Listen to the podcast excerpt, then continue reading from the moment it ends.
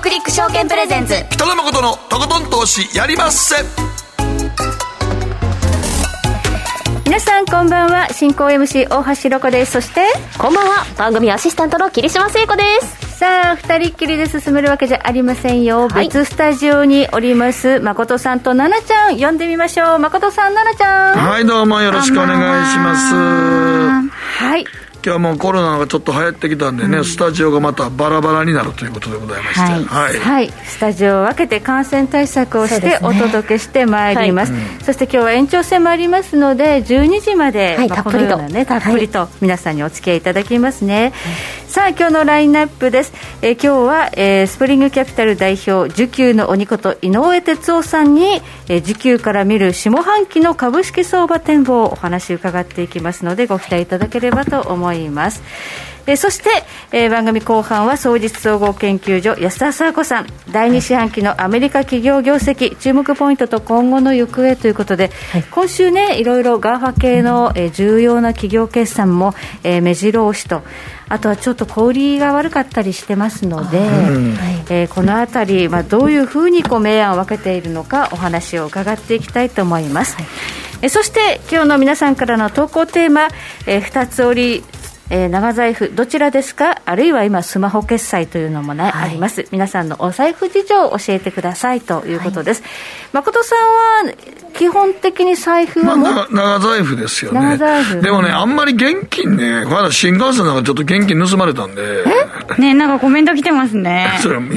さすがに50万も持ってないですよね。50万現金持っちゃうやつおらんやろ。どういう状態で盗まれちゃったいやいやあのちょっとね人がすごいお客あのあのグリーン車少なかったんで、はい、タバコ吸ってる間に多分横のおっさんに抜かれたんやと思います、えー、そんなことあるんですか？置いちゃったからねちょっと珍しく油断したのよ、はい、カバンを置いて離れちゃダメですそうやね。だから多分その時結構ガラガラやったんで、うん、普段いつもカバンこのかけてるじゃんショルダーのやつかけてんだけど、それをちょっと普段油断しちゃってんねちょっと、はい。うん、人少ないから大丈夫やろと思った。ら多分隣言うことないけど多分ちょっと離れたところおっちゃんが見てて動いてる、えー、見てた気づいたんですか？後でだから全部終わっ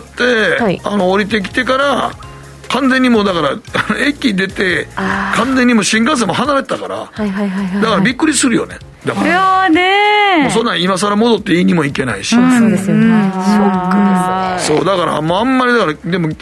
すごかったけどねあの千円札は一切盗んどらん1万円札だけ盗んどったわ。ええー、なんで？一瞬気づかんから厚みで気づかんだよねあんまり。なるほど。そう。いや日本なのに、ね、基本的には僕もでもやっぱり交通系 ID とか使うこと多いね普段はやっぱり、便利ですよね。スイカとかねスイカはそうそうそうあの辺ですよね、なあちゃんはどういう財布持ってるんですか？私も二つ折りです。ああ今二つ折りのが流行ってるやっぱそうトレンドですね、はい、数年前からやっぱり持ってる女子を結構見かけるようになりました。ちっちゃめの、はい。ね、そうなんです、今なんかほんまにカバンも全部全部ちっちゃくなっていってね。コンパクトですよね、コンパクトに。そうなんですよね、はい、ミニマムな感じになってきているというのが、うん、そうですね、はいで、まあ、携帯はもうね、このね、斜め掛けのね、鎖でね、はい、チェーンでね。鎖。鎖が鎖鎖がけ。チェーンでかけて。鎖って言わないか。チェーンね。チェーン。可愛いですよね。はいということで、えー、まあもうスマホで何でもね支払いもできちゃう時代ということになってますけれども皆さんは、えー、どのようなお財布事情ですかというのが今日のテーマです、えー、番組の後半でご紹介させていただきますのでどしどし送っていただければと思います、え、そして今日は月末ということで、え、月1延長戦広瀬隆夫さん11時30分頃から、え、ご登場いただきますのでこちらのコーナーもご期待いただければと思います。ではこの後誠とひろ子の週間気になるニュースから早速スタートです。北野誠のとことん投資やりまっせ。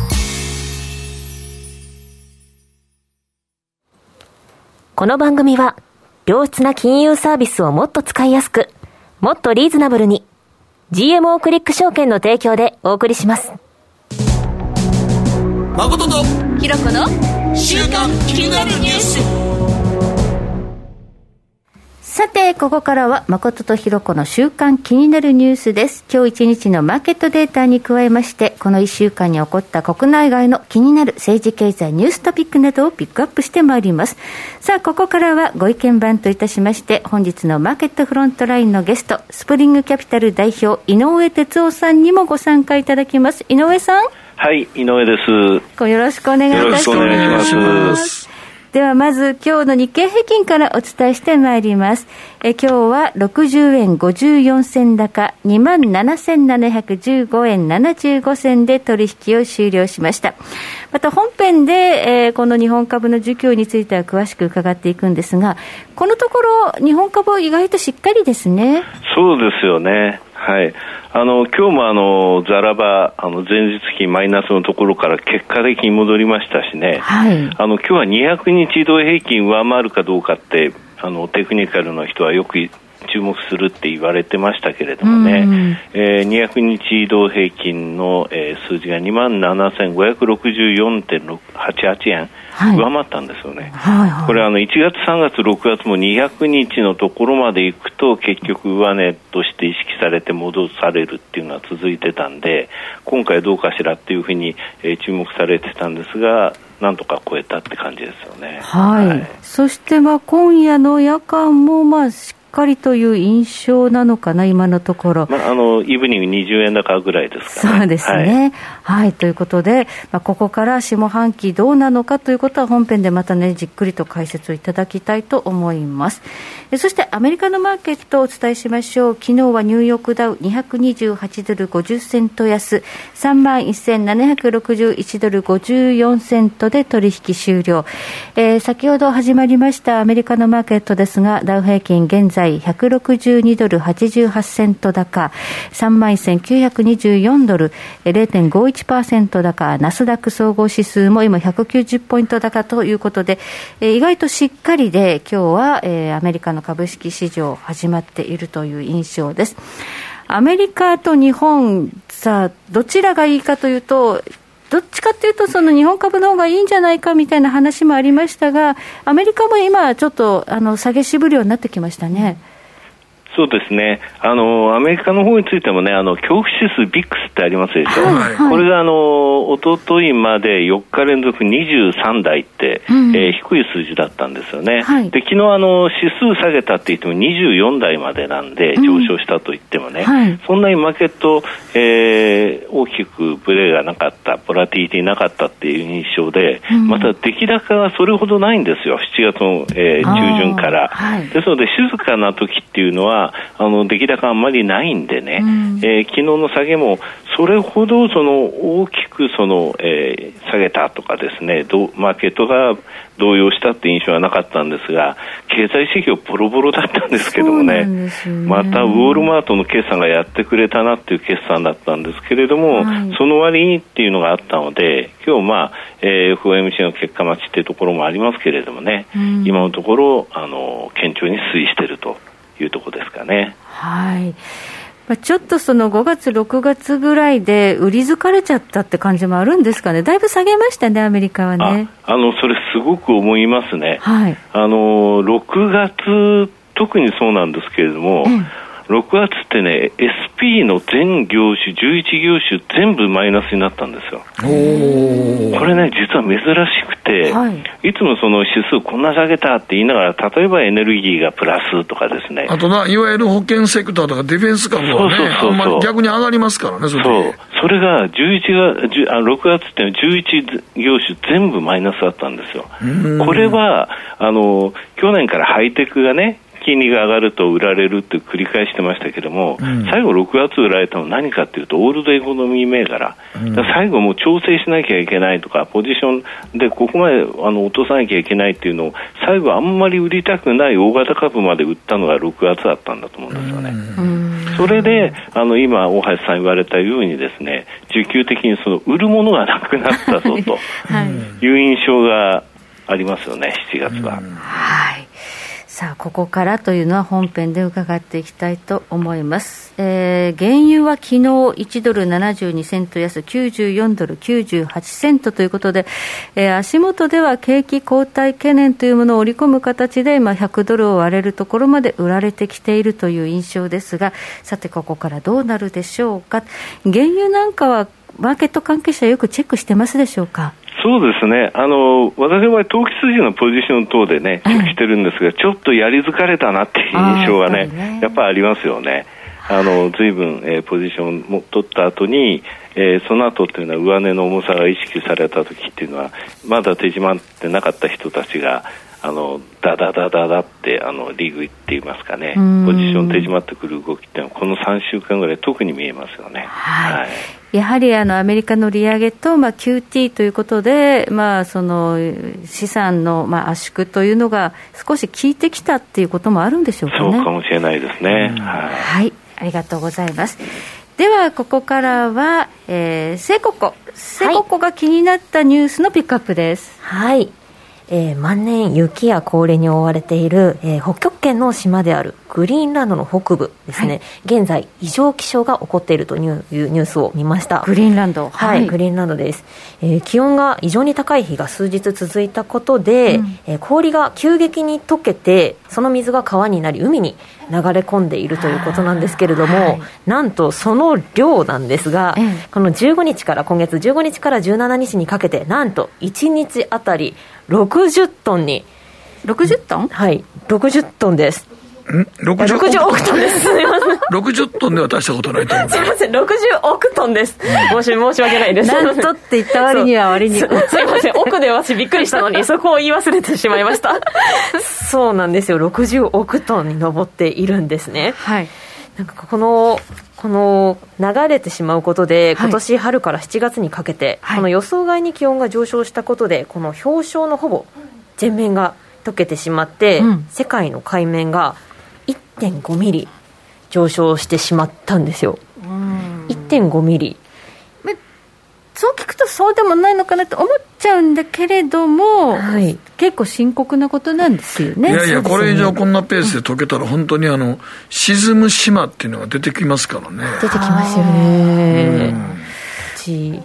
これは温暖化なんですかね。はい、温暖化でしょう。ね、まあちょっと温暖化というか異常気象でしょうけどね、やっぱり、ね、はい。異常気象の原因がやっぱ温暖化も関わってるっていうことなんですかね。それってやっぱり節電、今よく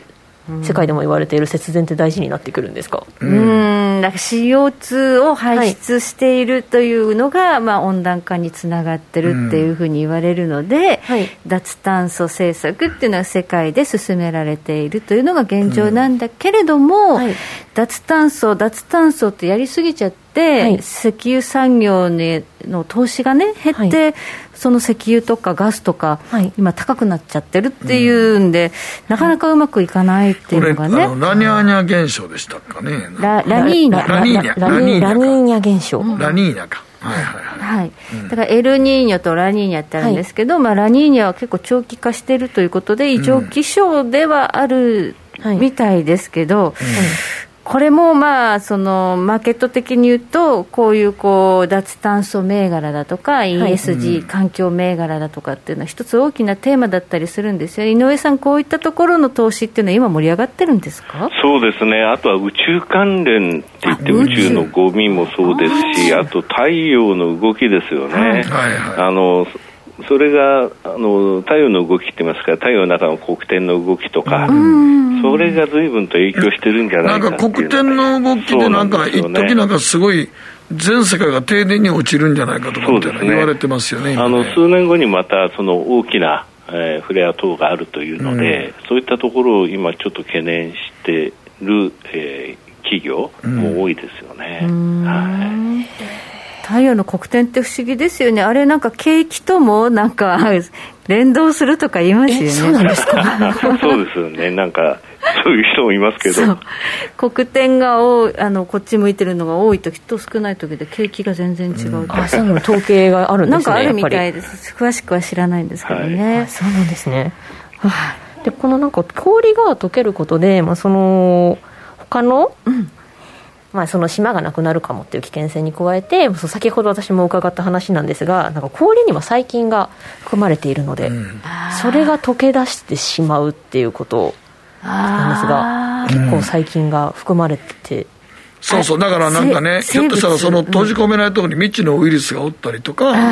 って言われる、言われたりすんのよね。だからそれが溶け出すと、またなんかよくわからんウイルスが流れ込むんじゃないかとかも言われてるんだけど、まあこれはわからないけどね、ほんまに。まあ、あの、ジュラシック・パークなんかの初代の最初は、あの、蚊蚊の血液からあそうでしたね。恐竜を蘇らすっていう話やからね、うん、そうでしたよね。なんかない話ではないですよね全然、うん、だからもう太古の昔に氷で閉じ込められたものがこう蘇った時にまた新たな疫病が世界中でとか、あり得るかもしれない。知れないって言われてますからね。怖いですね。現在でも大変なのに。そうですね。ということで1日60億トン。億トン。の氷が溶けているという異常気象というお話でした、まあ、皆さんもねちょっと節電を心がけながら、まあ、CO2 脱炭素に向けてちょっと考えていかなきゃいけない時代だなということですね。はいはい、ではこの後、えー、お知らせを挟みましてマーケットフロントライン井上哲夫さんにじっくりとお話を伺ってまいります。北野誠のとことん投資やりまっせ。霧島聖子投資家1年生です。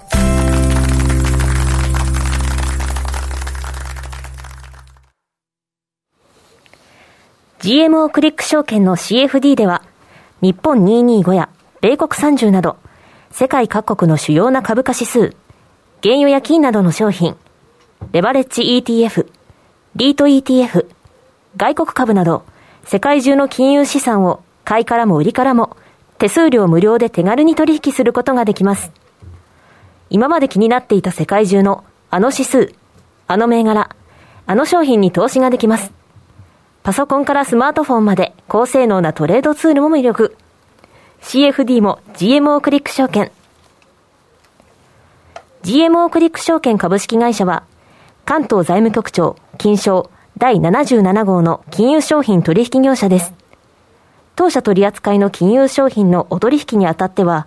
価格変動などの理由により、投資元本を超える損失が発生することがあります。お取引をする際は、当社のホームページや契約締結前交付書面にて、手数料などの諸経費、及びリスクについて十分ご確認ください。北野誠のとことん投資やりまっせ。霧島聖子、レースクイーンなんです。さて、ここからはマーケットフロントラインです。改めまして、今日はスプリングキャピタル代表、井上哲夫さんにお話を伺ってまいります。井上さん。はい、井上です。改めましてよろしくお願いします。よろしくお願いします。さあ、今日のテーマ、19から見る下期の株式相場展望ということなんですが、はい、ちょっとね、上期いろいろありすぎて、だいぶ売り込まれた ということがあって、今、ちょっと足元では意外となんかしっかり。あの日経に関しては、200日移動平均線をが今度、下値サポートに入ったんですかね、あれは。いやいや、下値サポートまではまだちょっと、まだ来てない。ただ、あの、テクニカル的にね、はい、いろんな移動平均線ってありますけれども、けどもはい、それらがね、やっぱこの1週間でみんな上向きになったんですよ。それがね、ダウントレンドの時っていうのは、レンジ内の相場って言っても、レンジの上つけるとまた下のところ行って落ちると、だから、この間までなんか2万7000円ぐらいつけると、だからちょっと超えると、また売られていくって形でしたね。そうなんですね。移動平均もあの指数の動きと連動して、あの、あの、波作りますので、うん、その波が上向きか下向きかで全然違うんですね、うん。うん、上向きの時っていうのはそれを抜けてもそのあのトレンドライン自体が上向きなんで許されるのが、下向きの時って厳しかったのが、この10日ぐらいでちょっと上向き底入れっていうかそこから戻ってきてるようなところはありますよね。はい、ただこの上期のところはやっぱり厳しいわけすごい厳しかった。ったわけじゃないですか、はいはい、あのそれであの先ほどもちょっと申し上げました。が去年からまず金利が上がるとハイテク株が PR で見てこれ割高だっていう話になってそそれが先行する形で売られて、6月にはついにオールドエコノミー銘柄、あの先ほど北野さんが言われたそのディフェンシブな銘柄までも売られたと、うん、6月って結構ね、あの6月から7月の初めって、ボリュームあったんですよ、うん、でそのボリュームっていうのはスライス売りって言いましてね、もうここからここまで3日間でこの株、これぐらい売ってくれと、出来高を20%任せるって言って、グッドウィルの売りっていうんですけど、ウィルもうそっちに任せますよっていう売りになるんですが、そうすると、あこれ出てるなって分かるんですね、マーケット見てて、はい、そういうのが大型株で結構出てたんですよ、でその結果、あの SP の11業種全部、えー、マイナスになったわけなんですが、それで売りが一巡したとなると、じゃあ、買いはどこから始まるかっていうと、売られたものから始まるんですよね。あ売られたものっていうと、一番売られたのはやはりハイテクグロースのあたりですかね。はいここでね、キャシー・ウッドさんっていう女性がね、はい、あの、ことあるために名前出てくるんですが、うん、この人はハイテク株の女王って言われてるんですよ。はい、で、アークイノベーションっていうね、あの、ファンド ETF 率いてるじゃないですか。はい、で、この人はもう、のすごいですね、まあ、結構集中的に買う人なんですが、掲げてるのが破壊的イノベーション銘柄を買うってうん、そういうことを言ってるんですね。で7月に入って先週末まで22.8%この ETF を上げてるんですよ、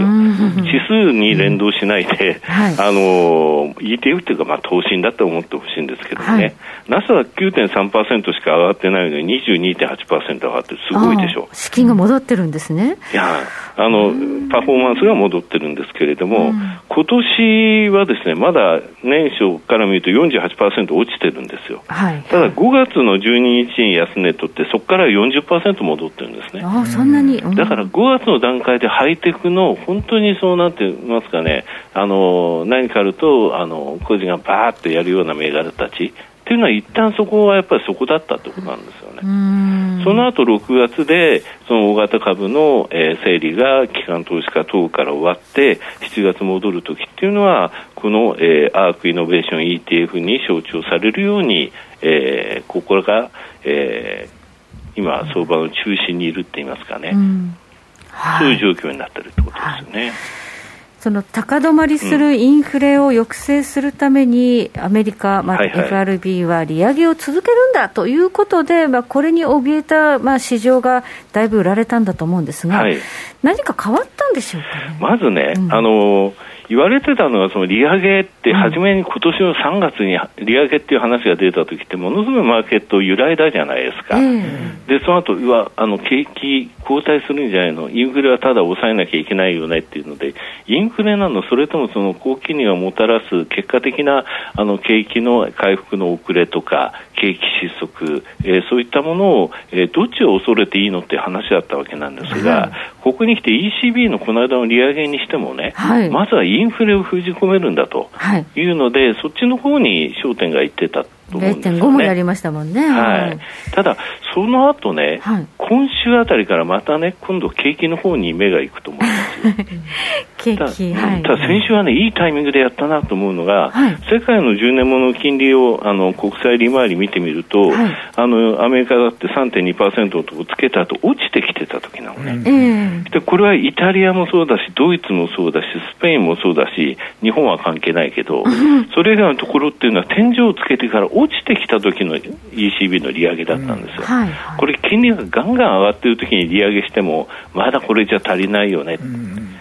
残尿感って言葉使うけれども、また利上げされるよねっていうので、はい、あの債券は買われないんですが、うん、ちょうど買われ始めてるところで ECB の利上げが行われたので、うん、これも綺麗になんか、あそうだよね、ヨーロッパだって結構、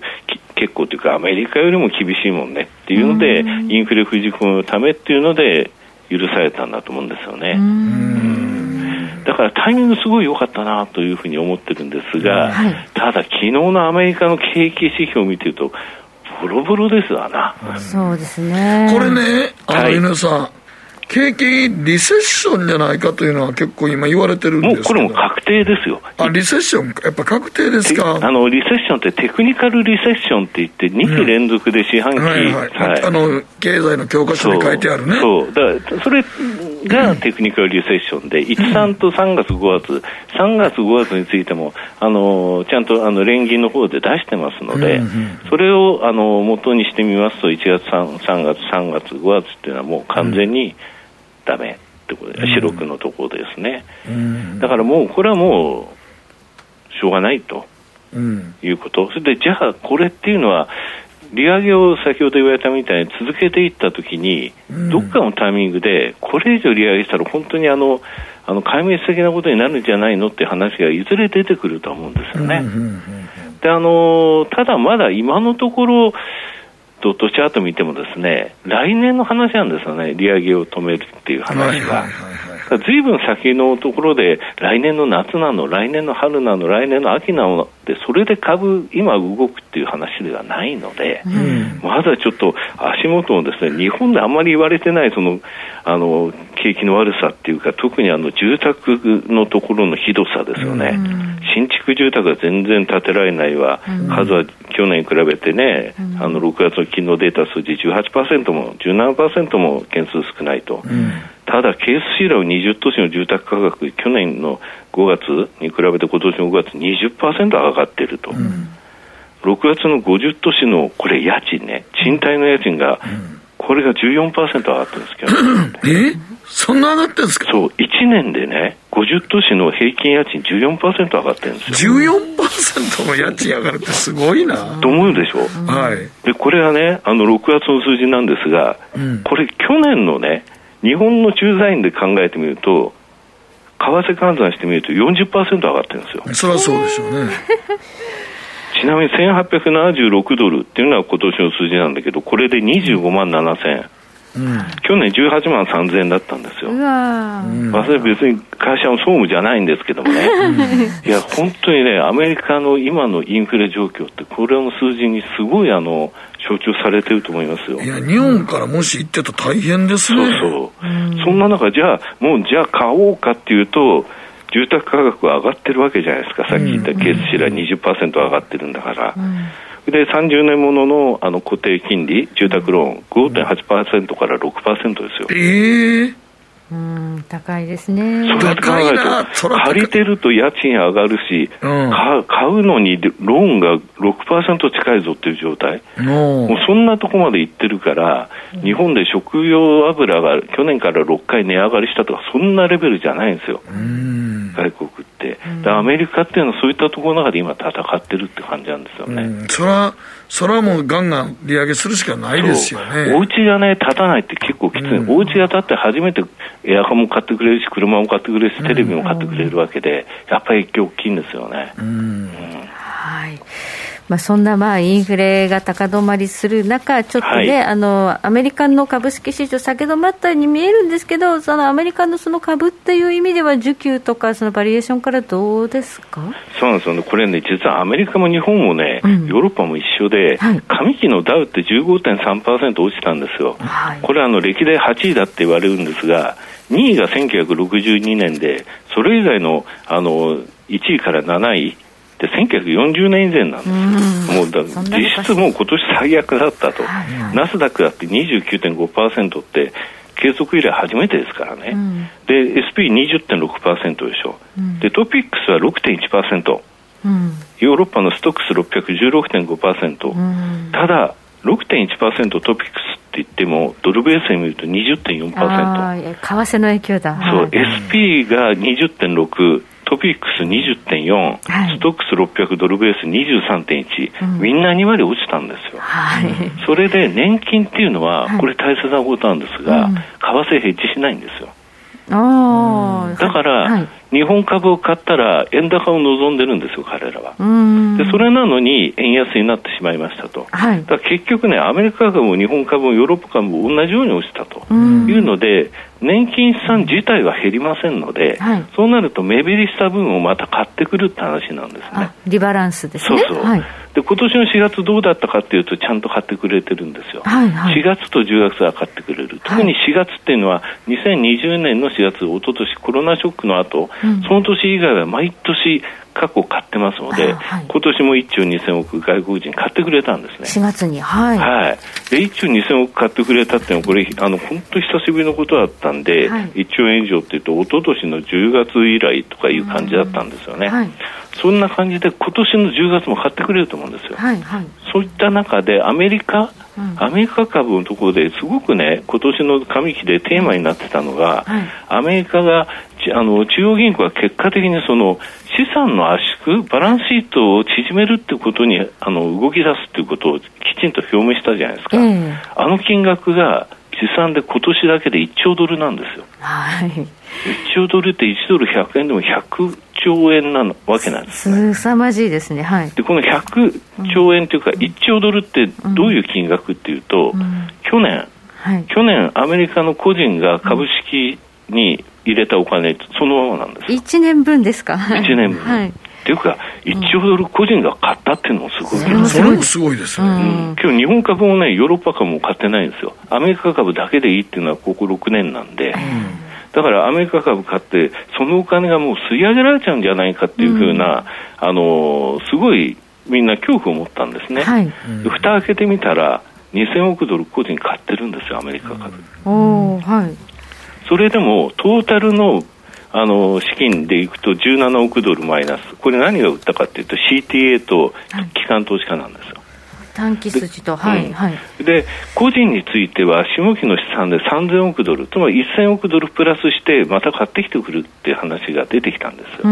だから、上期を恐れてた個人の売りってそれほど出なかったと、実は。はい、まあ、去年のその1兆ドルの買いに比べたらね、2000億ドルっていうのは少ないけれども、それでも2000億ドル買って、下期3000億ドル買ったら5000億ドルで去年の半分でしょ。そうですね。はい。だからかなり下支えがある。それから機関投資家はその6月で SP500 の、えー、全業種って話しましたが、うん、もう売るものは売ったっていうのがありますので、うん、そういったところでは19は上期に比べたら結構明るいと思うんですよね。なるほど。そして日本株についても10月はまた買ってくれるでしょう。はい、10月、11月、はい、で、バリエーションで言ってね、うん、全米 PR って今16倍なんですよ。はい。この16倍、17倍、17倍割れっていうのは過去の歴史で見ても変われる水準なんです。はい。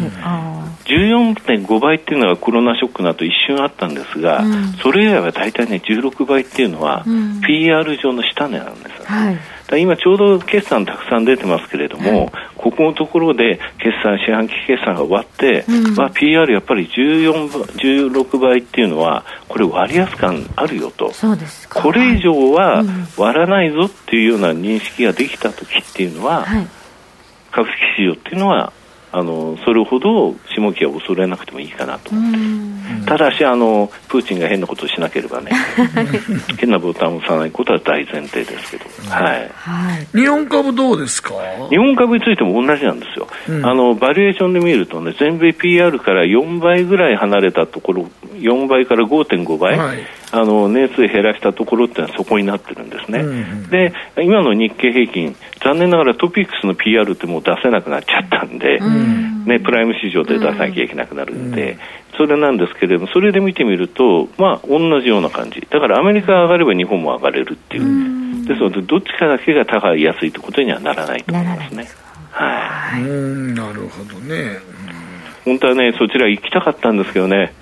去年の9月に最後出た時もね、リモートだったので、全然お会いできてなくて、はい、なんですけど。でもじゃあし、しばらく7月相場は、まあ、もうすぐ夏休み関連でね、はい相場関係者も入りますけども、はい、いわゆるあの久しぶりに聞くサマーラリーみたいなのはありそうですか？それはない。それはない。それはないっていうかね、テクニカルだと思いますよ。ああのここからはね、あの私はあの5日、25日、75日移動平均乖離、はい、この3つを足して、プラス5%とマイナス10%レンジを測って、はい、こうそのレンジをずっと見てるんですが、それを大きく超えるようなことはないと思います。今、あのプラス5%ちょっと超えた水準なんで、うん、ですので、そのトレンドを見ると、まあ、今、短期的にはここら辺が結構あの、これ以上上がると過熱があると。こういったところをトレンドを繰り返しながら下も硬いねって言いながら、うん、10月になっての外国人の会を待つとあだからまあ下値底固めの時期って感じですか、ね、そういう感じですね、はい、ラリーっていうほどはですねみんな買ってこない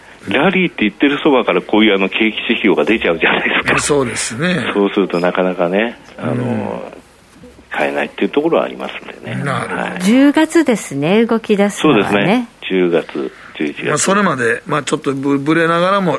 ね、あれかな。下ね、2万7000台、ね、足元固める感じですかね、そうですね、あとは、うん、あの 2, 2万、私は数字でいきますとね、今現在でいくと、下値の目処は、硬いところ2万6100円。うん上が今2万7600円なんですよ、うん、だからレンジはちょっと超えたところに今あるよっていう感じなんですけども。だから一番一番今大阪は2万6000ちょっとぐらいとそう2万6100円ぐらいのところが今下値で下値で固めるかなっていうところ、非常に硬いところにあるよわ、はい、かりました。はいわかりました、えー、今日は井上哲夫さんにお話しいただきました。井上さんどうもありがとうございました。ありがとうございました。北野誠のとことん投資やりまっせなあちゃん今日も元気爆発です。エミさん。どうしたの？僕最近考えてしまうんです。毎晩月を見上げるたびに僕の将来はどうなってしまうんだろうって同時に思うんです。この虚しい気持ちに寄り添ってくれる女性がいたら好きですってよくない？シンプルにわかりやすく GMO クリック証券。君は周りが見えてないまた怒られちゃったよ。あ部長の前歯にノリ大学生のノリはもう通用したいぞ。はいノリをどうにかしないとまずいですよね。部長歯にノリついてますよ。もっと楽しくもっと自由に GMO クリック証券。ねえ先生好きって10回言って。それ10回クイズでしょ。いいから。じゃあ好き好き好き好き好き好き好き好き好き好き僕も先生好きえ？もう思わず笑みがこぼれる。株式 FX は GMO クリック証券。北野誠のとことん投資やりまっせ。なあちゃん、投資勉強するぞ。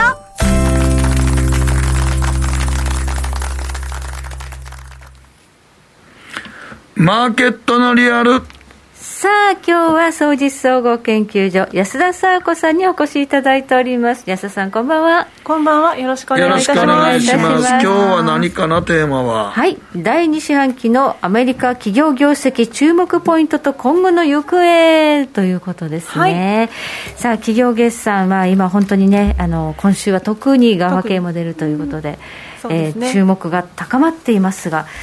どんな感じですかね？はい、えーと、中間報告ということでお届けさせていただきますと、はい、2枚目のスライドを見ていただきたいんですが、はい、えー、今のところ、えー、増益率ですね1株当たりの1株当たり利益の、えー、上昇というのは、まあ、前年同期比4.8%ということで、まあ、プラスを維持する見通しになっています。はい、でこれプラス市場予想のサプライズの上向きが出てくるともしかしたら2桁も確やというふうにも言われているので、うん、なんだかんだ言って堅調なんですよね。思ったより悪くないっていうことですね。思ったより悪くないです。やっぱりその景気後退懸念だったりですとか利上げの影響とか、はい、何より物価高っていうところが非常に心配されるところではありましたけれども、はい、まあ、そもそも決算って名目の数字なんで、うんあのインフレになればその分、まあ、値上げしているところもあったりですとか、物価が上がってるんで、うん、まあ、利益もかさ上げされることになりますということで、売上もそうですね。うん、まあ、ということで、数字が、まあ、なかなか堅調なところになっているというのもありますけど、うん、あとやっぱりその競争力のあるような企業というのは、しっかり値上げができたということもあって、はい、売上だったり、利益が伴ったということもありますと。ちゃんと利上げするわけですね、アメリカの企業はね。値上げができるんです、ね、できるんですね。はい、大体ね、やっぱりその一株当たりの利益の、まあ、増益率と CPI の上昇率って、まあ、あのそんなにここ今の場合は特に CPI がかなり伸びてるんで、うん、どうしてもちょっとねあの下がってきてるところはありますが、それでもやっぱりプラスを維持するというところで、まあ、その買い売り疲れた投資家さんが今拾ってきてるのかなという印象があります、うん、はい、はい、これセクター別にどうですかね？いろいろと明暗あるんでしょうか、はいやっぱりですねあの業種別で見ますと、はい、エネルギーの増益率というのは前年同期比で265.3なんで やっぱ高いからですかね。全然違うんですよね、ここがやはり牽引しているところがあります、はい、ただその S&P500 って主なセクター11種あるんですけれどもそのうち、えー、4つ4種類は、えー、現役の見通しになっていますダメなところはどこでしょう、はい、5つ ,5 つですね。5つ、うん、ダメなところ。そうですね、えっと、生活必需品ですとか公益まあ、通信、うん、一般消費財。でこのあたりっていうのはやっぱりその物価高で消費者の財布の紐がどうしても硬くなってしまうっていうのがありますよね、そういった影響が及びやすい業種ということが言えます、もう一つはやっぱり金融で、まあ、その金融引き締めの影響であったりですとか、はい、まあ、特に投資銀行の部門なんか IPO はなかなか出ませんっていう話もありますし、ああとはやっぱりそのローンの蘇生もねなかなか増えない。上がったからローン減ってますか、はい、はい、ということにもつながってきますということがあるのでやっぱりちょっと現役な見通しになっているということですね。はい。ただまあその内容を見てみると、意外と堅調だなというのがあの本当に出てきてまして、例えば？現役という見通しとされている一般消費財なんですけれども、はい、まあ、金利上昇で弱いとされますがマクドナルドの決算出てましたけど、うん、意外に悪く悪くなかったということで評価されています。はい、で決算の内容自体は減収減益だったんですよ、うん、でこの理由というのがあのロシア部門の撤退。そうですね。ロシア閉じましたからねそうなんです。これはもうしょうがないですよね。はい。こういった影響があったんですが利益は予想以上でしたということです。でここで何がポイントだったかと言いますと既存店売上高こちらがアメリカでは3.7%プラスで、市場予想の2.9上回ったんですよね。で海外でも9.7%プラスで市場予想の9.1上回りましたということで、はい、しっかり売り上げ出してますよねということが意識されました。みんなマック食べてるんですね。マック食べてますね、はい、であのここで注目したいのは、はい、そのえー、売上高と純利益っていうのはロシアの閉鎖の影響で出るんですけど、うん、既存店売上高はロシアが撤退するってことで数字入れてないんですよ。なるほどはい。だからまあ実態の数字ということになってそれをかつ市場予想を上回ったということで評価されましたということです。であともう一つですねそのマクドナルドの努力というところも買われています、はい。まあ、値上げは当然してるんですけれどもあの4月の時点ですでにあのお客様が割と安いメニューに移行してるっていうことを言ってたんですね、うんうん、でそういうわけであのバリューセットですか？へそういったところをだけど、はい、インフレで値上げする中にバリューセットやるんや。そうです。両方で攻めたんですよ。ということであの安い目の、ね、バリューセットを広めに用意して顧客の選択肢を増やした。あ安い目のバリューセット面白いね、はい、インフレで困る人たちに向けてそうです。デフレもともとバリューセットってさ、はい、お得感出すためのセットやんはい。さらにお得にしたってことさらにお得にしたってことか、えー、そこにみんな来て売り上げ上がったんだ。はい。でさらにモバイルアプリですとかデリバリーですね。いわゆるデジタル系なんかを拡充したんででいい数字になりましたということで、こういったところが交換されましたと。あともう一つはやっぱり生活必需品で言いますと、はい、コカ・コーラですね、こちらも決算ですね、あの予想利益は予想以上で、売上は予想以下だったんですけど、ここで意識されたのが、やっぱり通期の売上見通し。はい。えー、前年比で12から13%プラスに情報修正したんですね。であのやっぱり今回ですね、コカ・コーラで言いますと、値上げもしてるんですけど、あの気候要因、つまり暑いじゃないですか、猛暑で、6月から割とね、いろいろ言われてましたけど、販売量が増加したんですね。みんな飲みたいんですね。飲みたくなります、ね、はい、ででで、9月期、第3四半期につきましても、これだけの気温上昇なんかありましたら、やっぱり販売量の増加は続くだろうというところがありまして、通期の売上見通し、情報修正しています。うん、で、インフレがやっぱりね、懸念材料ということなんで、利益見通しにつきましては据え置いたんですけれども、うん、でもあの、下方修正しないというのはプラスですよねということで、株価が上昇したということがあります。はい、はいまあ、今ね、あのものすごい勢いで、まあね、金利上げるとかで、はい、ドル高になってるので、この影響出るんじゃないかって心配したんですけど、ね、そうなんですね、そのあたりは、こういったマクドナルド、コカ・コーラ、吸収していると。いうことは言えますが、はい、基本的にそのどういったところの業種が、まあ、あの海外売上比率高いんですかっていうところになりますと、はい、4枚目のスライドなんですが、やっぱりテクノロジーだったりですとか、うん、まあ、素材とか、生活必需品とか通信というところになってきますという話なんですね。で、基本的に S&P500 の企業の増益率っていうのは、ドルインデックスと負の関係があって、はい、大体そのドルが上がると、利益率っていうのも、あの増益率っていうのも下がってくるんです、ね、ドル高困るということですよ、基本ね。はい、なんなんですけど、今期、第2四半期の決算見てみますと、意外とやっぱ海外売上シェア50%以上の企業の方が、増益率高くて10.2%なんですね、うん、ドル高どう、どう、あんまり影響なかったドル高でも強いのは、やはりその値上げができる、競争力がある、マーケットで優位であるというところが挙げられますけれども、それがまさに現れたのが、5枚目のスライドにある決算内容ですね。はい、例えばネットフリックスですけど、うん、こちらなんかっていうのは、ドル高の影響出たんですよ、うん、で売上高なんかで言いますと、市場予想の9.7%のプラスに対して8.6だったんですね、うん、完全にそのドル高が外れ値だったっていうふうに、まあ、投資家の会議で話してましたけれども、うん、ここってもともと悪材料があったじゃないですか。はいそうですね、はい、で第2四半期って4、6月期って200万人ぐらい会員数減りますって言ってましたけど、はい、今回97万人だったと。はい、いうことで、まあ、意外と減らなかったっていうのが安心材料になりましたと。買われたんですよね、買われましたね、本当にこれで買われるのかというところありますが、ちょっとびっくりですね、はい、はい、ただここで買われましたというところ、はい、でしかもあの第三四半期、7、9月期って100万人のプラスっていうふうに言われてるんで、うん、ここからは増えるだろうと。はい、はい。まあ、そういった話があるんで、あとストレンジシングスかな、うん、あの有料コンテンツの人気シリーズなんかがまたその顧客に結びついているという話もあったんで、まあ、ネットフリックスが買われていますと、ドル高の悪材料を吹き飛ばすという好材料があったわけですよね、うんはい、でもまあ、ネットフリックスは今、ディズニーとか結構ライバルがすごい増えてきたからね、はい。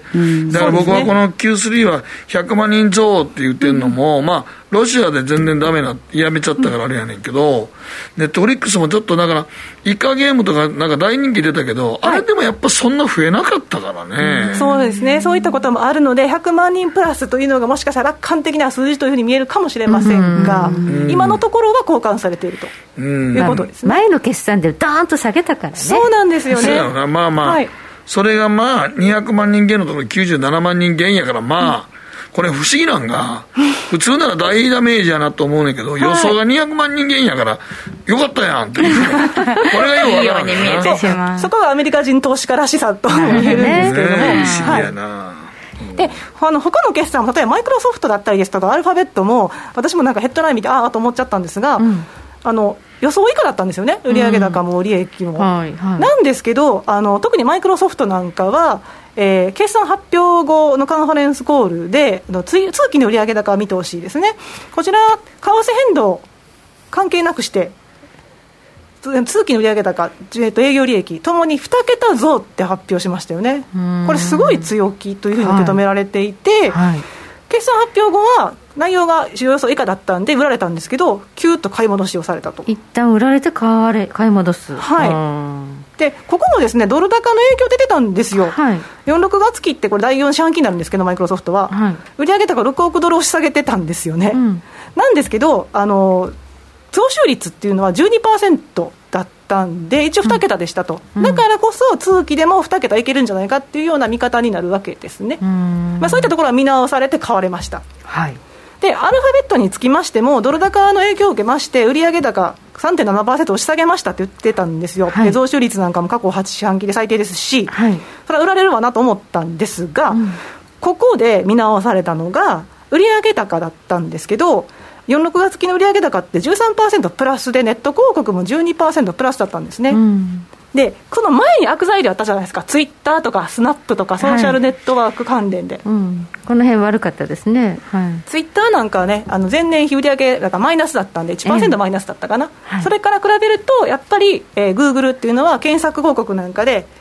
まあ、競争力が高い、優位性があるということが見直されて、買われたというふうに言われています。はあ、なるほどね。いいとこ取りをしたように見えますけど、ね、悪いところ目つぶって、はい、いいところを買いに向かってるって感じ、ね、ように見えますね、でそもそもですねやっぱりあの値頃感っていうのはあるわけですよね。岩井さんがおっしゃられたように、6月かなり売り込まれまして、はい、S&P500 もね、弱気相場の20%まで落ちてきましたし、はいでその時でもうすでに、えー、PR なんかもかなり下がりましたと、うん、で15倍ぐらいまで下がったのかな、で、うん、現在の段階で今、16.7倍ですと、うん、で5年平均で見ますと、18倍なんで、やっぱりちょっと安いですねって話になりますよね。そうやろね、そうなんですワントレンドで20%一度下がったら、やっぱりしばらくはちょっと戻すよね、そうなんですね、でそれ考えてみますと、マイクロソフトも、24倍だったりですとか、うん、アルファベットも20倍とかで、うん、一時期に比べたらやっぱりちょっとお安くなってるというところがあるので、うん、片目をつぶってるのかなという印象があります。はい。まあ、あと、だめだった決算っていうのもありますね、はい、やっぱりその物価高が吸収できないセクターがありまして、はい、一つはやっぱり通信で、うん、AT&T 弱かったですよね、決算自体は強かったんですけど、キャッシュフロー、通期のキャッシュフリーキャッシュフローの予想を従来の160億ドルから140億ドルへ下方修正したんですよね。はい、この理由が顧客の未払いが増えてるから もう払わなく平均 で2日ぐらい遅れてるらしいです。えー携帯料金払えなくなってる人が出てきてる、出てきてるんですね、はい、でこの会社はあの5月に1人当たり6ドル値上げしてるんですけれどそれでまあねあの決算内容自体は良かったんですがその値上げした影響もあって払えなくなってる人が出てきてるっていうのが問題視されてるわけですね。でベライゾン自体もあのこの前出ましたけども加入者数がやっぱりあの指導予想に達しないということもありましてちょっと通信は生活必需品の銘柄で中では弱い数字が出ています、でやっぱり食料品、ガソリン、2桁の上昇率を CPI 示されてるんで、やっぱ通信の方にもしわ寄せが来てるということですよね、はい。はい、あと小売りがだめですね、ウォルマートの業績見通しですね、決算はまだなんですけど、うん、業績見通しが出まして、第2四半期は5月から7月になるんですが、はい一株利益見通しはね、最初、横ばいから微増って言ってたんですけど、8から9%のマイナスだったり、まあ、かなり下げ幅が大きくなってきているということが嫌気されました。はい、でこの辺もやっぱり食料品って基本的に10%以上前年比で上昇してますし、うん、ガソリンなんか50%以上値上がりしている中で、うん、特に医療品ですよね、服飾。うんだからそういった一般雑貨っていうのは売れなくなってしまっていて、はい、ウォルマートは在庫抱えてるから、はい、それを一掃するのにさらに値下げしなきゃいけないって言ってきてるんで、もう利益率も悪化してしまうということで、悪循環に陥ってる印象がありますね。はい、はい。やっぱ物価高が効いてきてるっていう物価が効いてきてますね。セクターもあるわけですね。はい、はいまあ、これからね、あの景気後退も、まあ、ちょっと懸念される、あと、まあ、今は物価高だということで、はい、もうちょっと悪いかと思ったけど、そうでもないっていうのが、まあ、ちょっとね、買い材料になってるようですけど、ここから金融なんかはどういうふうに見ればいいんでしょうか、金融セクター。そうですね。景気後退懸念がある中で、やっぱり、はい、あの注目されてしまうのが不良債権処理の費用積み増しでして、うん、で今期の場合は大手4つの銀行ありますけど、こちらですね、合計で34.6億ドルの積み増しとなってしまって不良債権用に、はい、前年度放棄費が62.1億ドルの取り崩しだったんで、もう180度転換してしまってるわけですよね。でこれがある上に、先ほどちょっとお話しましたけど、住宅ローンの蘇生額だったり、自動車のローンの蘇生額が減ってしまってるんで、はい、えっと、純金利マージン、つまり金利が上昇しているんで、はい、まあ、その利益は利益が上がるかもしれませんけれども、もともとのその、ね、収入源のところが細くなってきてしまうので、その辺はちょっと懸念材料ではありますよね、はい、じゃ金融セクターにもちょっと逆風になってるということですね。そうですね。はい、はい。まあ、そんな中で、じゃあ、この金利どうなるんだ、インフレどうなるんだっていうのが、まあ、非常に注目なわけですが、今夜、FOMC、はい、そうですね、はい、であのやっぱり足元で今、買い戻されているのは、その景気後退懸念によって、フェドの利上げペースというのが9月以降、縮小するだろうという見方が強まっているからだと思われます。であの何度か話題になってますけれども、FOMC の見通しですが、まあ、7月は75ベーシス、今回は75ベーシス、9月はというと、最近50ベーシスポイントの見方が増えてきてるんですね、はい、昨日の段階で48.1%に増えてますと、やっぱりその新築住宅の指標が悪かったりですとか、はい、先ほど出ましたけど、中古住宅制約件数指数なんかもマイナス20%あったりしてたんで、うん、景気がやっぱ弱くなるということで、いよいよ景気後退を考えて、えー、フェドの利上げ幅も狭まるだろうというような見方が出てきているわけですね。ちなみに年内で言いますと、11月で利上げ打ち止めっていうふうな見方になってます。あそんなような盛り込むの早いですね、はい、はい、それやったら最終的に何パーぐらいになるっていう感じ？3.25から3.5でで大体そのフェード関係者って3.5%っていう話をしているので、まあ、ちょうどいい水準といいますか、になってくるわけですね。はいまあ、これはねもうでもすでにマーケットでは来年利下げするのちゃうかって話出てきてるもんね、ね。そうですね、あの今年の11月、12月頃にもう利上げを止めて、2023年の6月から7月にかけて利下げするのではないかという見方になっていまして、うん、まあ、こういった見方が支えになって、また値頃感とあって、相まって、今はちょっと下げ止まり、買い戻しの機会を伺っているような状態にあると思われます。さっきのでも井上さんの話だった、アメリカのね新築住宅なんかとてもじゃなくて買えないよな、今ニューヨークの家賃5000ドルですからね平均で。20%上昇してますすごいよ、ね、はい、家賃が20%もうえげつなく上昇してるんで、はい、それやっぱりね携帯代も払えないですね。なのであの物価は基本的にガソリンだけ見ますと、えー、前月比で10%ぐらい下がってるんですね。なので、うん、年月 CPI の、えー、全体の指数は下がると思われるんですけど、家賃とか住宅関連はなかなか下げしぶらないんじゃないかというふうに言われているのが懸念材料ですね、はい。ここまで安田沙子さんに解説いただきました。どうもありがとうございました。北野誠のとことん投資やりまっせ。なあちゃん今日も元気爆発です。いらっしゃい。ご注文どうぞ。うんと大盛りラーメンにトッピングでチャーシューコーンメンマ海苔それに味玉白髪ネギで。ああバターとワカメも。全部のせい一丁。シンプルにわかりやすく。株式 FX は GMO クリック証券。占いましたぞ、あなたの未来。え、どんな？あなたは努力次第で大きな成功を収めます。ただし、野菜中心の食事と早寝早起き、適度な運動をして健康に注意なんだよ、母ちゃんのセリフと一緒じゃん。未来は自分で切り開く。株式 FX は GMO クリック証券。すると川上から、どんぶらこ、どんぶらこ。どんぶらこって何？桃が流れてくる音だよ。じゃあかぼちゃは？こ、天ぷらこ、天ぷらこかな。鳥は唐揚げこ、唐揚げこ。パパおやすみ。置いてかないで。頑張るあなたを応援します。GMO クリック証券。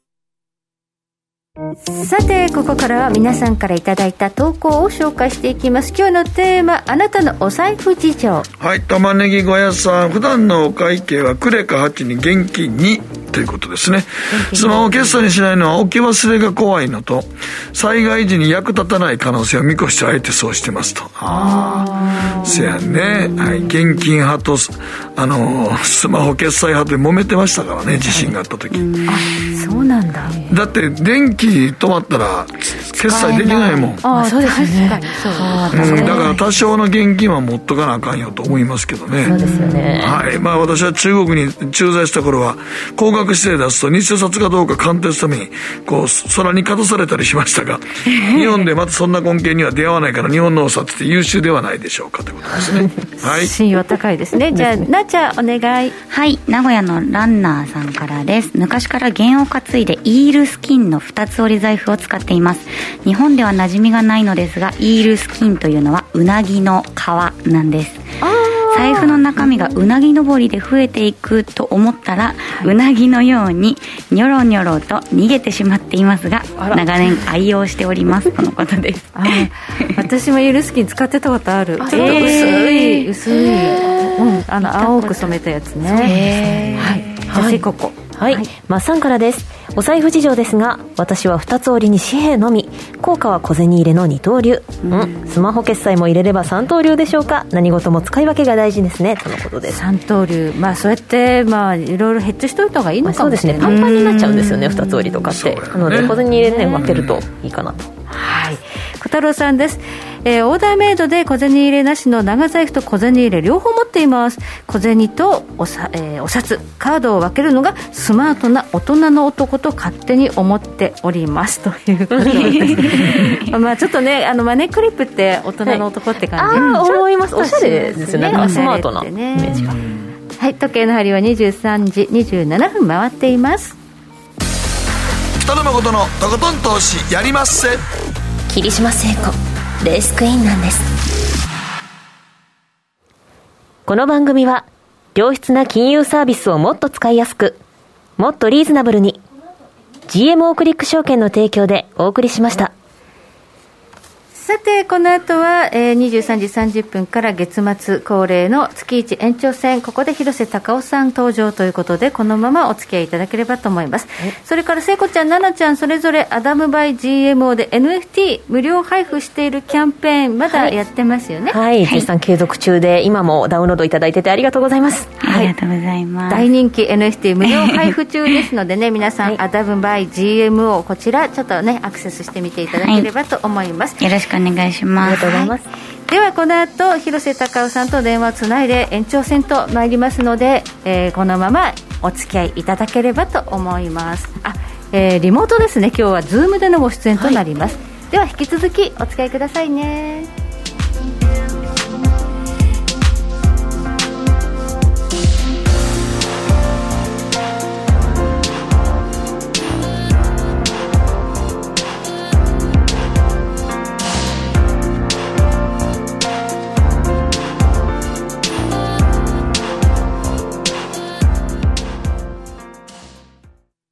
GMO クリック証券プレゼンツ。北野誠のとことん投資やりまっせ。月一延長戦。はいということでここからは、えー、月末の月一延長戦の時間でございます大橋さん。はい、えー、今度はこちらのスタジオに、はい、なあちゃんが入ってます。なんかもう忙しいんですよバタバタスタジオ大移動ではい、えー、二人二人でねあのスタジオを分けながら感染対策をしておりますということで、はい、えー、お付き合いいただければと思います。さあ今日はズームで広瀬隆夫さんとつなぎまして、えー、広瀬さんの広瀬よろしくお願いします、お顔を見ながらよろしくお願いします、はい。えー、いろいろとお話を伺っていきたいと思いますのででは早速進めてまいりましょう。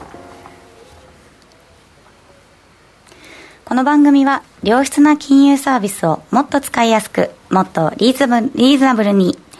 GMO クリック証券の提供でお送りします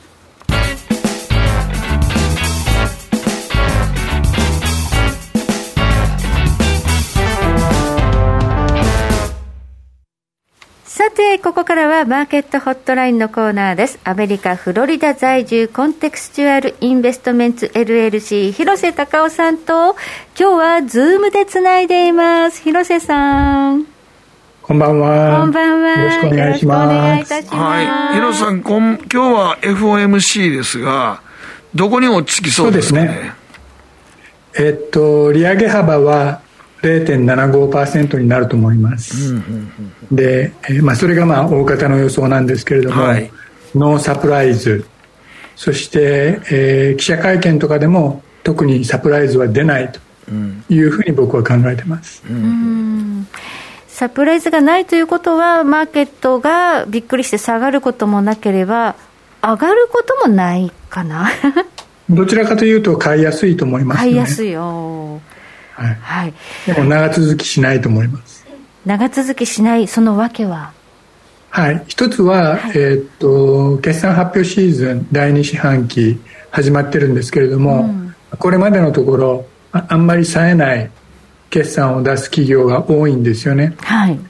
コンセンサス予想も少しずつ下がってきてます、はい、ということで、えーまあ、これからマーケットが新しいブルーマーケットに向けて、まあ、ずっと買い上がっていくようなそういう力はないというふうに考えてます。うん。今のマーケットをやや楽観しすぎではないかということですね。そうですね、うん、えー、っと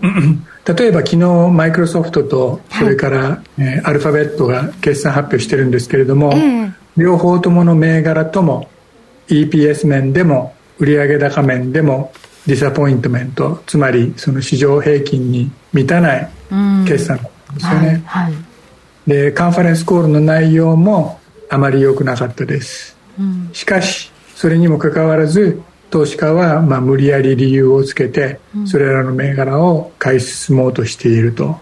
いうことですよね、うん、でまあこういう構図っていうのは僕はもう長くやってるんで何回も見てきたんですけれどもまあ続いて1日か2日ですよね、うん、だからすぐに剥げてくると思います。広さんちょっと今声エコーかかってます？はい。エコー。広瀬さんの声がちょっとエコーっぽく聞こえるんですけどね。あそうですか。そしたら多分、はい、えー、っとですね。さあ、エコーということですね、はいはい、まあ、でも大丈夫です、そんなに気にされなくても大丈夫かと思います。すはい、はい。はい、えー、まあ、このマイクロフォンの、うん、何かチェック。たんでチェックこれでフィードバックが取れました？ああちょっと取れました、ね、少し取れ取れました取れました、はい、ありがとうございます。ありがとうございます。はい、はい、あの今回はちょっと決算がまあ出てきてますけどもあまりいいとは言えないですかね。そうですね。えー、っとこれまで先週までに発表された決算のうち、うんえー、68%が EPS 面で、えー、市場予想を売りあ上回りました、うん、そして、えーと、65%が EPS 面で、えー、市場予想を上回りました、うん、この68%とか65%とかっていう数字は過去の平均に比べると悪い数字なんですよね、うん、だから、えーまあ、あんまりそのいい決算のスタートではないというふうに言えると思います、はい。ちなみにこの YouTube の広告売上高は前年同期比プラス4.8%、73.4億ドルって結果出てますけど、これはいい数字なんですかね、はい、えー、非常に悪いですね。うん。でえー、一つ言えることは、もうインターネットが出てきてから久しいわけですけれども、うん、その広告予算全体に占めるデジタル広告つまりまあインターネット広告ですよね、うん、の比率が、まあ、調査会社にもよるんですけれども大体全体の63%ぐらいまで達してるんじゃないかというふうに言われています、うん、それは何を意味するかというともう過半数がデジタル広告に移行したんでこれからはデジタル広告の成長は広告予算全体の、まあ、パイ。その影響を受けざるを得なくなってくると、うん、つまりその成長率がどんどん鈍化してくるのが自然だと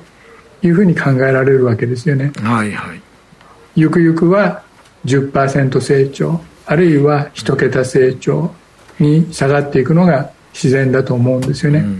うん、その場合投資家として新型コロナ直後のように前年比で40%とか50%とか、うん、デジタル広告が成長したというような状況をいつまでも予想するというのはちょっと虫がいい話じゃないかなというふうに思います。うん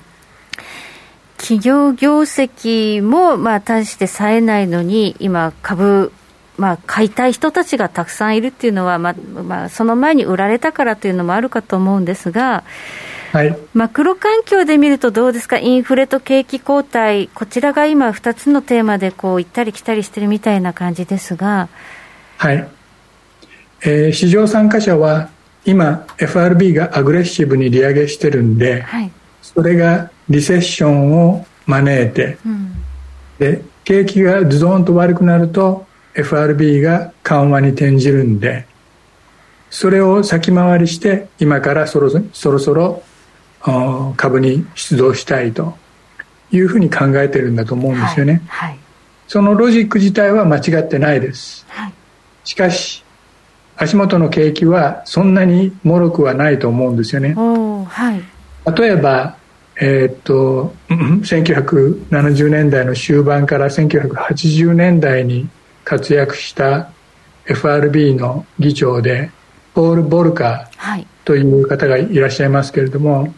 えー、彼が非常にアグレッシブな金融引き締めを打ち出したことがあったんですよね。えーはい、で、えー、その時からインフレ率がピークをつけるまで約1年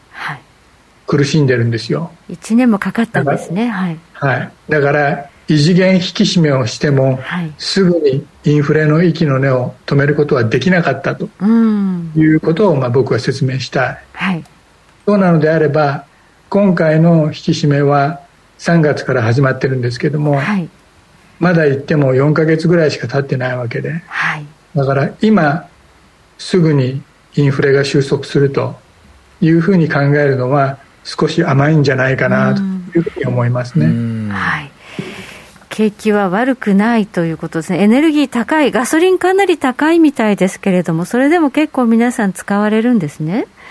はい、えっと、行楽シーズンは非常に活発ですよね、今ね。はあはい、ですからガソリンの消費は高水準だと思います。ガソリン価格が下がった理由というのは、はい、アメリカの石油の指標銘柄である WTI が少し弱含んだことが影響してます、はい、でその WTI が下がった理由なんですけれども6月にバイデン政権がエネルギーの価格の高騰を何とかしなきゃいけない。だからアメリカからアメリカで取れるシェールを海外に輸出するのを禁輸しようと。いう検討に入ったと、はい、いうことをちょっとリークしたんですよね。で、はい、えー、過去に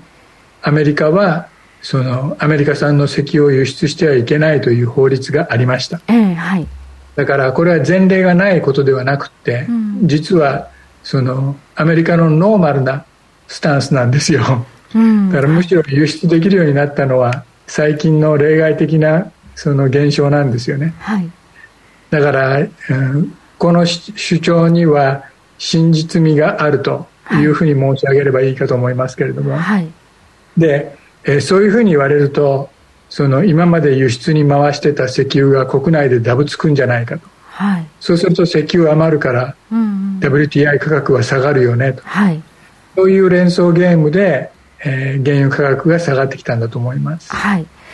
しかし今、えー、ロシアとウクライナが戦争しててヨーロッパではロシア産原油の不買運動とかを起こしているわけですからヨーロッパでは石油とか天然ガスが足らなくなる心配があるわけで、うん、アメリカが独善的にアメリカの都合だけを考えてその輸出を禁止するとかそういうのはまあ国際協調の見地からすれば非常に好ましくないわけで、はい、ヨーロッパの人はカチンときてると思うんですよね。はい。で、えー、そんなこともあってバイデン大統領がサウジアラビアに訪問して、そして増産してくださいということを要請しました、はい、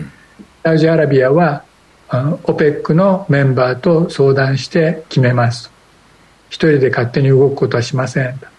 いう形でスルッと逃げたわけですよね、うんうん、その OPEC の会合が8月の頭にあります、はい、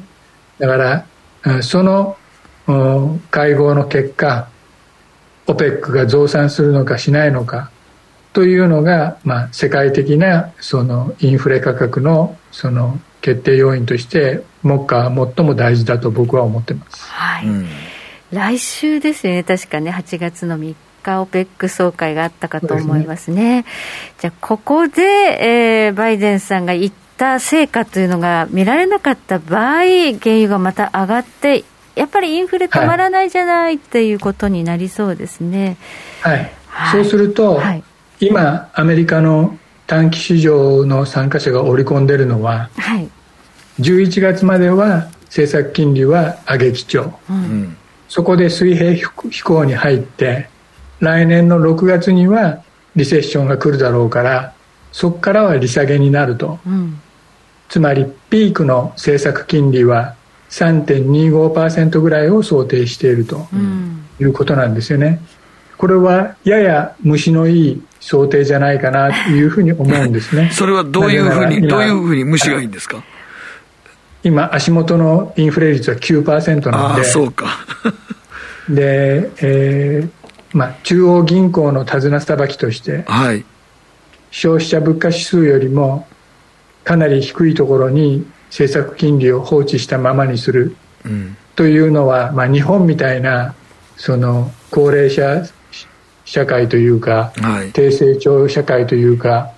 そういう国ではそういうことは許されますけれども、うん、ほとんどの健康な経済をしている国ではそういう手綱さばきというのは非常に不健全というか、うん、無責任で放埓な金融政策だというふうに評価されるのが一般的だと思うんですよね。ですからそのいわゆるニュートラルレートっていうんですかね、アメリカでその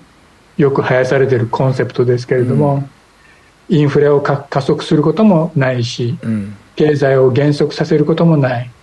ちょうどいい湯加減のその政策金利が例えば2.8%から3.25%ぐらいだという議論ですよね。それはその足元の消費者物価指数が9%を超えているという事実をふっと見るとですねいかにそのあ、まあ、刑事上学的な議論が空虚なものであるかというのをひしひしと僕なんかは感じますよね。うん、ということはもうこの辺3.25で落ち着くってことはちょっと考えにくいってことですよね。はいあのー、まあ、3.25でいいのかもしれないけれどもあれよあれよという間にそれが4%になり5%になるというシナリオがゼロかといえば全然ゼロじゃないと。うん。いうふうに言いたいと思います、はいうん、そうなった時にやっぱり今楽観的になっている米株っていうのはもう一段下がるリスクは十分にあるよっていうことですね、はい、あると思います。でもみんななんか今アメリカ株を買いたがってませんか？僕もどちらかというと買いたいんですけれども まだほとんどキャッシュですけれども、うん、8月のどこか、はい、あるいは10月のどこかで買い場が来ると思います。そしてその時の会話は10年に一度ぐらいの大きな会話になるかもしれない。というふうに期待してます。しかしそれは今じゃないということですよね、でそれはどういうタイミングの会話が大きな会話が来そうだということなんですか？はい。あの一番注目しているのはセンチメントですよね。今はまだその投資家のセンチメントが陰の極に達してない、煮詰まってないというふうに感じます。それは VIX を見てもそうだし、はい、フットコールレシオを見てもそうだし、うん、ありとあらゆるそのセンチメントインディケーターが中途半端なその水準にあるんですよね、うん、だからまずそれがばっさりそのもう金輪際株はやりたくないと いうようなムードが醸成されないと、うん、ブルーマーケットの起点としてしっかりとしたその地盤というのは形成できないと思います。うん。だからあそうか。恐怖指数見ても今、まあ、中途半端な位置ですもんね、うん、そうですねでまだまだこれから9月も11月も利上げするっていうふうに言ってるわけですから、はい、この政策金利の方ベクトルが転換したわけではないんですよね、うん、で過去に今回みたいな下げで大底をつけた時っていうのは必ず必ず必ず政策金利はボトムアウトしてるんですよ、うん、だからあボトムアウトっていうか、まあ、そのピークアウトしてるんですよね、うん、その緩和に転じてるんですよ、はい、だからまだ緩和にすら転じてないのに、うん、株式に出動するっていうのはちょっとおかしいんじゃないかなというふうに僕は思いますなるほどはいわかりました。じゃあ、あの、セリングクライマックス的な、わ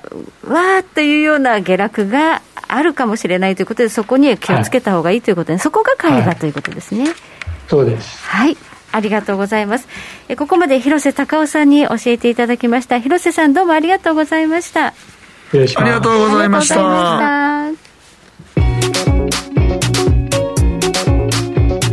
北野誠のとことん投資やりまっせ。月一延長戦。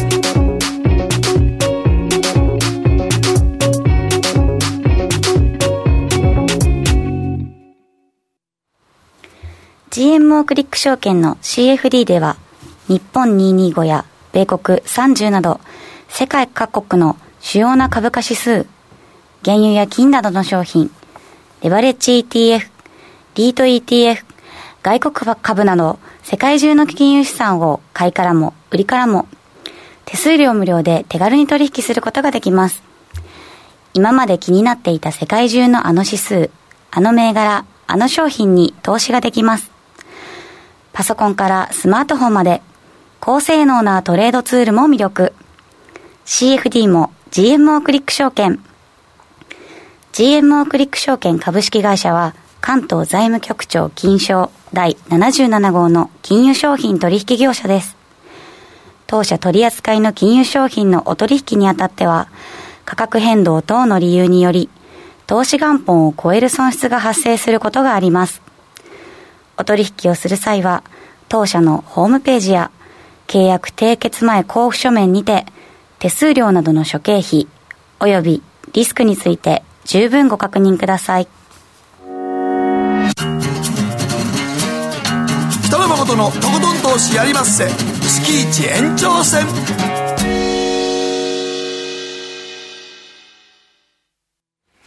さて、ここからはやりまっせマンスリーニュースのコーナーです。さあ、スタジオに下にいる誠さん。はい。今日、今月のテーマ、何でしょうか？投資の心得とは自分でやることですね。一言につきます。自分でやること？自分でやること。人にお金預けて頼らないってことですね。ままさにその今話題のそう今話題の はい、今話題のはい、はい、えー、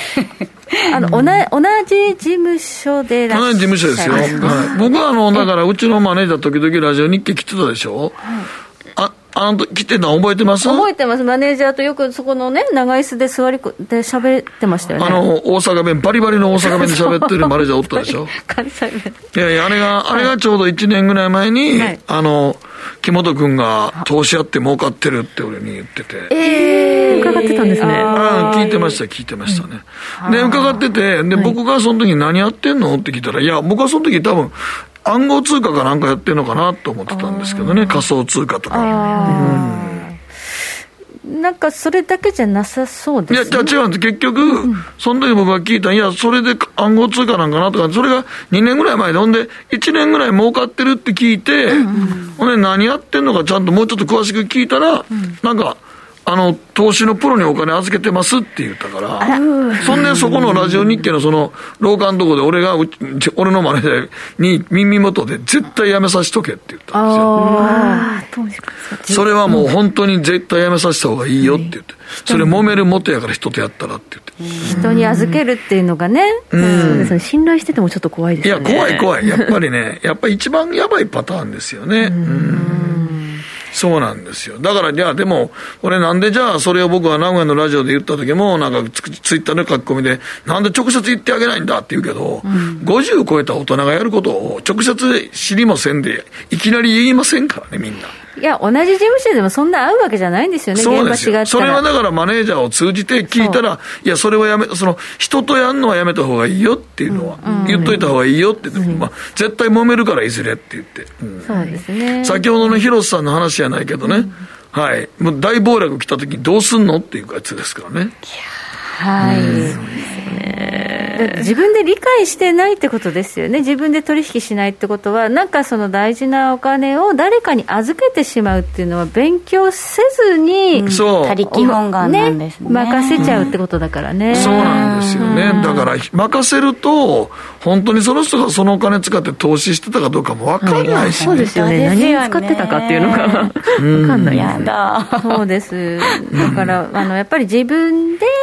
えー、仕組みを理解して自分で信頼できる証券会社に口座を作って、うん、そこに自分で入金して、例えばね、GMO クリック証券、口座作って入金して、それで取引するというのが投資であって、誰かこの人すごいんやでっていう人に、じゃあお願いっていうのは投資じゃないんですよね。そうやね。投資じゃないです。自分でやってないですもんね。ちょいちょい聞く話でもありますよね。そうや、ちょいちょいだから、もうね、多いんですよ。我々の業界ってね、なぜかわからないけどね、そういう人いっぱい寄ってくる業界なんですよ。うまい話。やっぱり、そう、あの芸能の世界っていうのは仕事が安定的にあるかっていうと、ね、結構な、村と波があるので。そうそう、よくね、なんか皆さん、ポンジスキームって言ってる人多いんですけど、なんか僕もそこまで詳しくないんですけど、最初は絶対うちのマネージャーすごい儲かってたって言ってましたから、だから多分、仮想通貨とか低い時に最初、分からんなりに、その、それぞれに渡して仮想通貨やってますよ言ったほんまに最初儲かってたみたいですから、やっぱり。だから、ま、全く何にもない、あの、未公開株を買わせるとか、そんなんではないみたいですからね。なるほど。でもまあやっぱりそのね人にこう預けてしまうということ自体がもうね、うん、今でも多いんですよね、結構その何？街の喫茶店でその投資の話してる人たち。いやもういっぱいおるよ。そうなんですか。もうあの 名古屋の CBC ラジオの近くのデニーズは、デニーズで？デニデニーズへようこそが、デニーズで投資話でようこそみたいになってるから。やほんまにデニーズのその入り口のとこに、あのなんか怪しげな、あの怪しげな商談はやめめてくださいみたいな。もう張り紙までされてるんですか？なんか男と女の子おってなんかこんなパソコン見せてこういうグラフ、パッドで見せたりとかしてるけど、そういうの本当に多いからね。こういう利益が見込めますみたいな感じで。見込めますとか、えー、自分の身は自分で守らないとですね本当に。本当にね、はい、自分のお金なんだから、うん、自分のお金やからそのスキームがわからないと思うから、はい、だからまあ本人は全然そのなんていうかなあの本当に自分が増えてて周りの仲間で例えば1000万が1500万になったとしたら、手数料はもう渡したとしても儲かった時にこれ1億集めたら1億5000万になるやんとか自分で増やしていけばよかったけど一気に儲けようと思ったら最初の投資額多い方がいいからみんなも儲けようぜってなったんやと思うんですけどね単純に。うんただまあ投資家 A っていうのはどんな人物かも我々もわからないので、そうですね、はい。うん、大変、な金額も今回大きかったということで。そうなんですよ。でもちっちゃい金額で、なんか人を騙そうとして投資の話とか特に何かね新しい例えばその仮想通貨とか生まれるじゃないですか。はい、仮想通貨にまつわる何かそういう投資話って街中に溢れてるんですよね、そうですね。確かにこの仮想通貨暗号資産関連ではものすごい安い時に買ってって億万長者になりましたって人が実際にいるんですよ、ね、いるんですよ、最初の出だしに50万ぐらい買っただけどほっといたらえらい金になったという人が。実際いらっしゃるので、じゃあ自分もと思った時は結構遅い。自分の耳に入ってきた時は一番最後だと思えっていうのは投資の教訓としてあるんですよ、ありますね、はい、しかもそれ誰かから教えてもらった時は、知ってるぞそうもう最後だと思えということです、ね、でも案外周回遅れで同じぐらいで走ってるような気になる時ありますからね。向こうが5周回ってのうち6周目やのに、6周やのに、あれ、俺、あれ、周回遅れで一緒のグループになったでっていうのがありますからね。気づかない。一緒に走ってる気になってるけど、遅れてんだぞと、いうこともあるのでね、あの、まあ、この番組をご視聴いただいてる皆さんは、まあ、投資は自己責任で自分でやるんだという心得お分かりいただいてると思うんですが、まあ、今回は誠さんと同じ事務所であったということで。まあまあ、もうこのコメントはあんまほとんどなかったんですが、まあ、とりあえずは、まあ、うちの番組見てる方は投資は自己責任やと思ってはるでしょうし、うん、人に任そうと思ってる人もいないと思うんですよね。うん、うん、それはもう基本中の基本やと思うので。はい。今日は投資の心得とはということで、誠さんにお話をいただきました。え時計のりは23時56分回っています。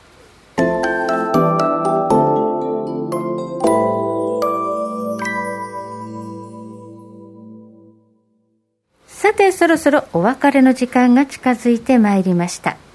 この番組は良質な金融サービスをもっと使いやすくもっとリーズナブルに GMO クリック証券の提供でお送りしました。先ほど広瀬さんの話聞いててちょっと思ってんけど、はい、8月とか10月にそんなまだみんながちょっとわーっていうような恐怖指数がガーンと上がるような局面って来るのかねいや、私はもう一回下がると、私も思ってます。いやいや、まあ、ワントレンドで20%下げたら、一体大体下げ止まるじゃないですか。今、今そういうとこなんですよ、ね、今、その辺で、でだんだんちょっとずつ、まあ、戻してきて、うん、ここで底堅いんかなと思って、まだもう一回ぐらい来るのかな。来ると思いますよ、今回のあのインフレって、やっぱり過去に経験したことないような、凄まじいのだし、うん、あと中国がもう全然だめになってるし、まだこれ、うん、えー、コロナのサプライチェーンの問題って、完全解消してないですし、うん、ちょっと買うにはやや早いんですよねって思いますよ。なるほどね、はい、だ大チャンスやってくるんじゃないですか、今年中にお来ましたね大チャンスが大チャンス大橋さんがこういう時言う時大体ねもう先回りしてやろうとして失敗するタイプです